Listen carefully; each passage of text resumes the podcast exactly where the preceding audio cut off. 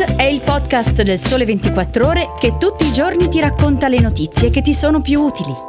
Su tutte le piattaforme gratuite e sul sito del Sole 24 Ore.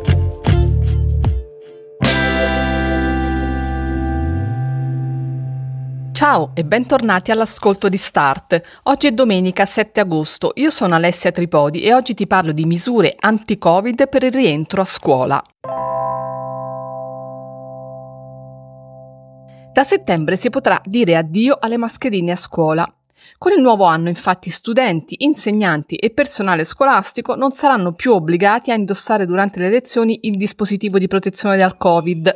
Resta l'obbligo di FFP2 solo per i soggetti fragili, sia insegnanti che studenti, ovvero per chi è a rischio di sviluppare forme severe di Covid sono alcune delle linee guida per la riapertura delle scuole contenute in un documento che è stato messo a punto dall'Istituto Superiore di Sanità insieme con i Ministeri della Salute e dell'Istruzione e la Conferenza delle Regioni e delle Province Autonome. Il documento contiene indicazioni per il primo e il secondo ciclo di istruzione, ovvero per le scuole primarie, le medie, le superiori e la formazione professionale e propone da un lato misure standard di prevenzione per l'inizio dell'anno scolastico che tengono conto del quadro attuale dei contagi da Covid e poi un secondo livello, diciamo così, con misure ulteriori e più restrittive che possono essere adottate nel caso che il quadro epidemiologico si aggravi.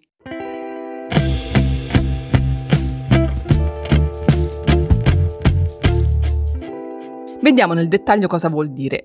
Le misure di prevenzione di base sono il divieto di permanenza a scuola, ovviamente per chi ha febbre o sintomi o un tampone positivo al Covid, l'igiene delle mani e il rispetto della cosiddetta etichetta respiratoria, ovvero coprirsi bocca e naso quando si starnutisce o si tossisce, mascherine FFP2 per i fragili, come ho già accennato all'inizio, ricambio dell'aria e sanificazione ordinaria e straordinaria dei locali in caso di contagi confermati.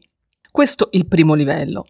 In caso, speriamo di no, di peggioramento dei contagi, il documento dell'Istituto Superiore di Sanità prevede il ritorno al distanziamento di almeno un metro, laddove, precisa però il testo, le condizioni logistiche e strutturali lo consentano.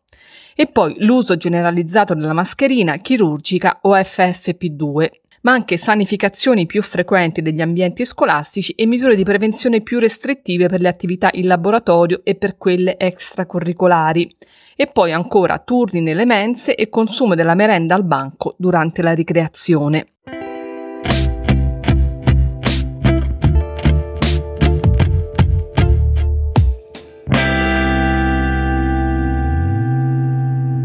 Per quanto riguarda invece l'installazione di impianti per il ricambio dell'aria, novità che doveva essere introdotta nelle aule, Bene, a quasi tre anni dall'inizio della pandemia resta ancora un traguardo da raggiungere perché nella gran parte delle aule scolastiche, infatti, il ricambio continuerà ad avvenire semplicemente aprendo le finestre.